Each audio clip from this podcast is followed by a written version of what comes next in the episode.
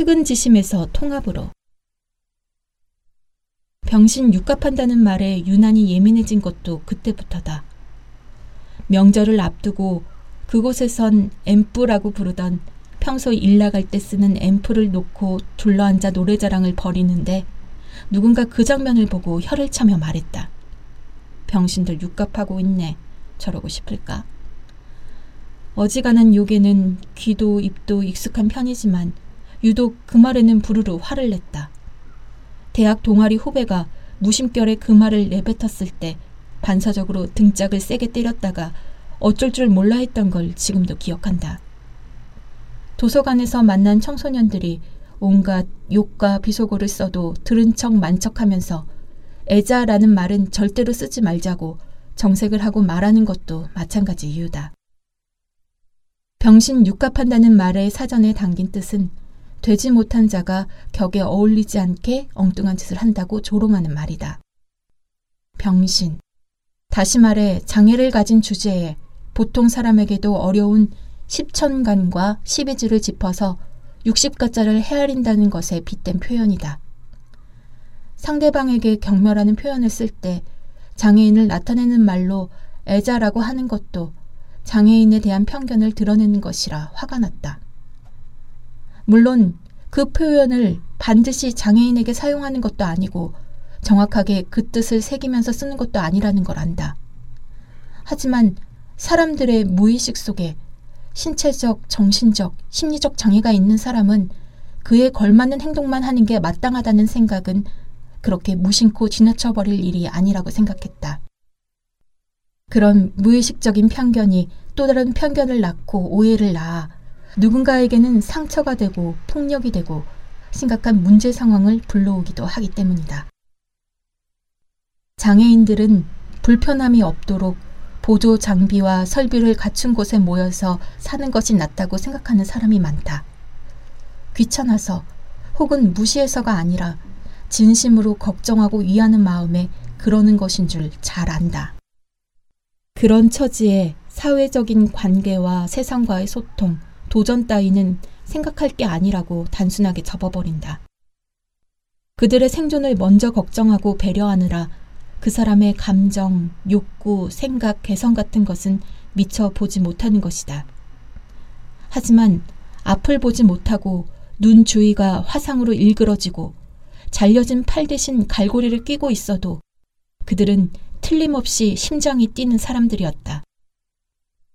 어린 대학생을 깍듯이 선생 대접을 해서라도 아이에게 밥상머리 예절을 가르치고 구걸할 때 쓰는 스피커나 하모니카로 잔치의 흥을 돋우는 춥고 덥고 기쁘고 슬프고 그립고 반갑고 아프고 행복해하기도 하는 사람인 것이다. 장애에만 국한된 것도 아니다. 사회 규범에 의해 혹은 가진 것에 따라 우리에겐 사회적으로 통용되는 분류표의 이름이 주어진다. 그 이름표가 너무 커져서 본래 그 사람의 이름은 미처 보이지 않도록 가려지곤 한다. 돈이 없거나 학력이 낮거나 심지어 부모가 없다는 이유로 어떤 대상을 절반쯤만 사람으로 여기는 예는 흔히 볼 수 있다. 그것을 배려라고 여기기도 한다. 그것이 온전한 배려일지, 적어도 그런 배려를 받은 대상이 행복해지거나 삶의 질이 나아질지는 누구든 자신을 돌아보면 쉬 알 수 있다. 남자가, 애엄마가, 학생이 같은 말로 시작하는 이야기를 무척 듣기 싫어하면서도 다른 사람들에게 그 듣기 싫은 말을 얼마나 많이 해대면서 살고 있는지. 주로 그렇게 분류표처럼 주어진 이름들은 생존의 문제와 연관된다. 생존은 중요하고 절실하지만 나머지 절반의 삶도 포기하거나 무시될 수 없다. 아니, 삶을 그렇게 반반으로 나누는 것이 가능하기나 한지도 모르겠다. 자존감, 자긍심, 세상과 소통하면서 쌓아가는 고유한 정체성 같은 같은 이름표를 달고 있는 역할도 다른 빛깔로 만들 수 있기 때문이다. 아버지라는 말로도 우리는 100가지 이미지를 떠올릴 수 있고 그 이름을 달고 있는 사람들의 행복 지수는 모두 다르지 않은가. 누구든 생존의 문제에만 매이지 않고 행복한지 가슴을 뛰게 하는 뭔가가 있는지가 중요하고 그것을 위해 기꺼이 공을 들일 수 있게 되길 바랐다. 그러기 위해서는 무엇보다 세상과의 관계가 제한되지 않아야 한다고 생각했다.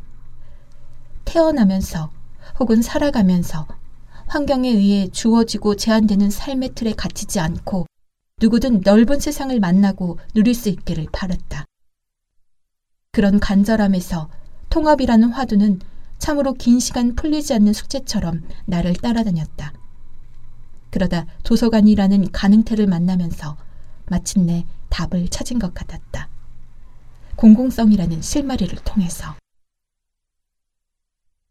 통합에서 공공성으로 도서관 만들 준비를 시작한 1999년 여름 이곳 수지는 읍이었다. 5년 만에 출장소가 설치되고 다시 3년 뒤 구로 승격되었다. 인구 유입률 전국 최고 기록을 세우는 예비 신도시로 눈 깜짝할 새 동네 풍경이 달라졌다. 아파트 값이나 땅값에 매달려 찾아든 이주민들은 아버지, 할아버지 때부터 이곳에 살고 있던 사람들에게 원주민이라는 이름을 붙였다. 원주민 마을과 새로 들어선 아파트들 사이에는 SF 영화에서 외계 생명체들을 격리시키는 투명한 차단막 같은 것이 생기기 시작했다. 그 차단막은 풍선에 바람을 넣는 것처럼 빠르게 자라더니 학교, 놀이터, 동네 구석구석으로 덩굴처럼 파고들었다. 레고 블록을 쌓는 것처럼 눈 깜짝할 새 아파트가 세워지는 속도를 학교가 따라가지 못해서 학기 중에도 소음과 먼지를 내면서 증축 공사를 했다. 낡은 학교 건물 옆에 새 건물이 들어서면서 또 하나 신조어가 생겼다. 세균맨. 그 이름은 순식간에 아파트 아이들에게 터줏대감 자리를 내주게 만들었다. 학교 복도에서도 냄새난다고 코를 막고 피해 다니고 화장실에 갔다가 세균맨이 들어오면 드러내놓고 불쾌한 내색을 하면서 다른 층의 화장실로 가버리기도 했다. 차단막은 학교 밖까지 따라왔다. 이주민 동네나 원주민 동네나 아이들은 모두 뺑뺑이를 돌았다. 곧바로 가면 10분도 걸리지 않을 학원을 30분이 넘게 버스를 타고 다녔다. 단지마다 일일이 들러서 아이들을 태우느라 빙 돌아가는 셔틀버스를 타고 말 그대로 뺑뺑이를 도는 것이다. 한편 원주민 동네 아이들은 배차 간격이 겨우 1시간에 한 대인 마을버스를 기다리느라 정류장 옆 아파트 놀이터에서 뺑뺑이를 탔다. 그나마 점심 저녁 고대 시간에 걸려 배차를 건너뛰면 버스를 놓친 아이들은 두 시간이 훌쩍 넘도록 놀이터 신세를 져야 했다. 너무 친절하고 부지런한 셔틀버스에서 시간을 흘려보내는 아이들. 너무 무심하고 느긋한 마을버스를 기다리느라 아파트 놀이터에서 시간을 흘려보내는 아이들. 본인의 요구나 선택과 상관없이 서둘러 대열에서 밀려나는 걸 보며 양극화가 얼마나 삶 속으로 속속들이 파고들었는지 실감했다. 아이들만의 문제는 아니었다. 아이들이 세상에 대한 두려움을 배운다는 건 우리 삶이 단단히 잘못된 길로 들어섰다는 걸 보여주는 증거였다. 경쟁, 소외, 양극화, 온갖 사회 문제의 전시장 같은 동네 한복판에 도서관을 열었다. 처음부터 도서관을 만들겠다고 생각한 것은 아니다. 당시 전국을 통틀어 공공도서관은 400곳. 걸어서 갈 수 있는 거리에 도서관이 있는 동네는 찾아보기 힘들었다. 민간에서 도서관을 만든다는 건 생각도 할 수 없는 일이었다. 느티나무는 도서관에서 출발했다기보다 아이들에서 출발해 도서관이 된 사례라고 할 수 있다. 세상 모든 아이들이 행복할 권리를 누리기 바랬다. 그런데 현실의 아이들은 호기심이 눈을 뜨기도 전에 경쟁과 평가에 내몰리고 너무 이른 나이에 절망을 배우고 있었다. 안타까웠다. 아이들은 그 사회의 거울 같아서 아이 키우기 좋은 동네라면 누구나 살기 좋은 동네가 되지 않을까 생각했다. 느티나무라는 이름부터 지었다. 느티나무는 마을을 상징한다.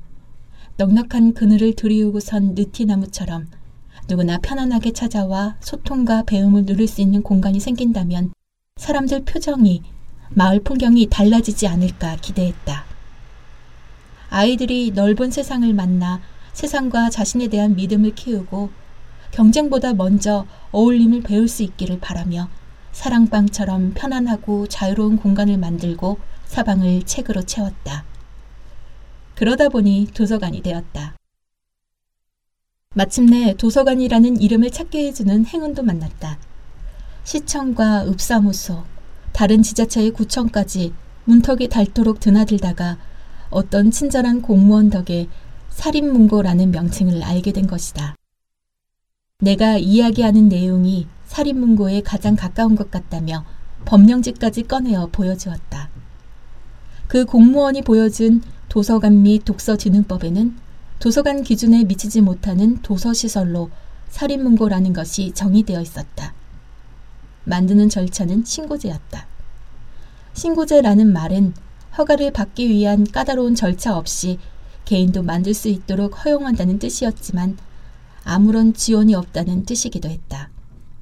그래도 실마리를 찾은 것 같았다. 시청이나 읍사무소를 찾아가면 번번이 선체로 기다리다가 해당 부서가 아니라는 말만 듣고 돌아서야 했는데 이제 살인문고 담당자를 만나러 왔다고 말하면 될 테니 힘이 났다.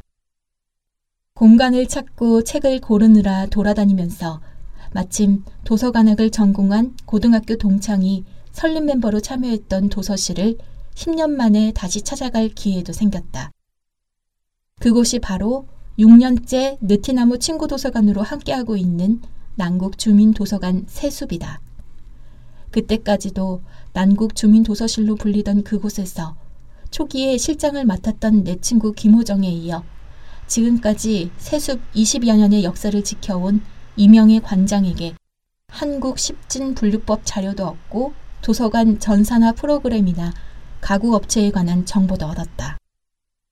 행운이 잇따라 마침 같은 용인시에 자리 잡고 있는 강남대학교의 문헌정보학과 교수님과 학생들을 만나면서 용어조차 낯설기만 했던 도서관 실무도 하나하나 채워나갈 수 있었다. 도서관 이름 앞에 공공이라는 수식어가 붙는 이유. 우연한 만남이 거듭되면서 도서관이라는 어렴풋한 가능성을 간지하고부터는 도서관이라는 세 글자가 들어간 자료면 무엇이든 찾아 읽었다. 그러다가 마침내 머릿속에 환하게 불이 켜지는 것 같았던 평생 잊지 못할 순간이 찾아왔다. 유네스코 공공도서관 선언과의 만남. 도서관 이름 앞에 붙여진 공공이라는 수식어가 무료로 이용할 수 있는 곳이라는 뜻인 줄만 알고 있었다. 공공이라는 수식어가 달린 장소나 서비스가 흔히 그런 것처럼 공들여 관리하고 섬세하게 배려하진 않지만 돈이 들지 않기 때문에 이용하게 되는 것.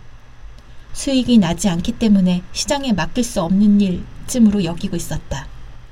그런데 공공이라는 말에는 여전히 공공도서관이 제대로 뿌리내지 못한 이유. 그렇지만 이 시대에 희망을 던져주는 이유. 그래서 공공도서관이 여전히 운동이 되어야 할 이유가 담겨 있었다. 그리고 내가 오랫도록 붙잡고 있었던 통합이라는 화두만으로는 답을 찾기 어려웠던 이유를 알게 해주었다. 개인과 사회의 자유, 번영, 그리고 발전은 인간의 기본적 가치다. 이러한 것들은 정보를 갖춘 시민들이 민주적 권리를 행사하고 사회 안에서 능동적 역할을 수행하는 능력을 통해서만 얻어질 수 있다. 건설적인 참여와 민주주의의 발전은 지식, 사상, 문화, 그리고 정보에 대한 자유롭고 무제한적인 접근뿐만 아니라 만족스러운 교육에 달려 있다. 공공도서관은 이용자가 모든 종류의 지식과 정보를 쉽게 이용할 수 있도록 만드는 지역의 정보센터다.